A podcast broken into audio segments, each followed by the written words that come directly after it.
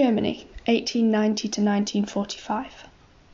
Kaiser Wilhelm II had an aggressive foreign policy known as Weltpolitik. He wanted a place in the sun. He was envious of Britain and the navy, not very and not very stable, thanks to a cruel upbringing, and he was crippled.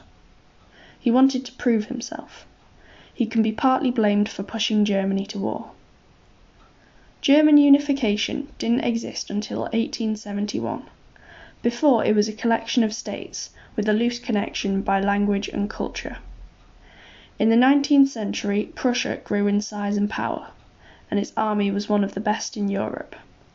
In 1870, it defeated France in the Franco Prussian War. All independent states unified to form Germany in 1871, and the King of Prussia became the Kaiser. The capital of Prussia, Berlin, became the capital of Germany. The Franco Prussian War in 1871 had big consequences. Prussia won and unified Germany. They took Alsace Lorraine from France. They demanded 5 billion francs in reparations, and the agreement to unify Germany was signed at the Palace of Versailles. Kaiser Wilhelm I became the first German Kaiser. Otto von Bismarck was the first Chancellor of Germany. In 1888, Wilhelm I died and was replaced by his son Frederick. Frederick died 99 days later, leaving the throne to his young son, Wilhelm II. Otto von Bismarck was Germany's first chancellor, and he had more power than the Kaiser.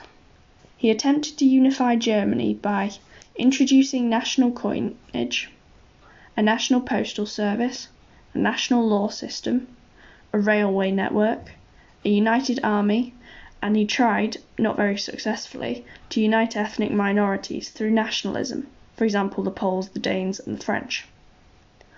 When Wilhelm I died, his son Frederick III took over but died 99 days later from a long standing illness, leaving young Wilhelm II as the Kaiser.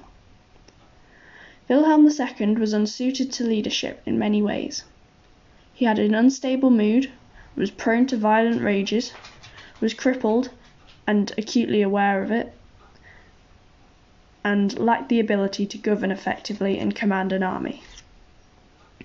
He adopted a new course for Germany, focusing on international position and status with his world policy, Weltpolitik.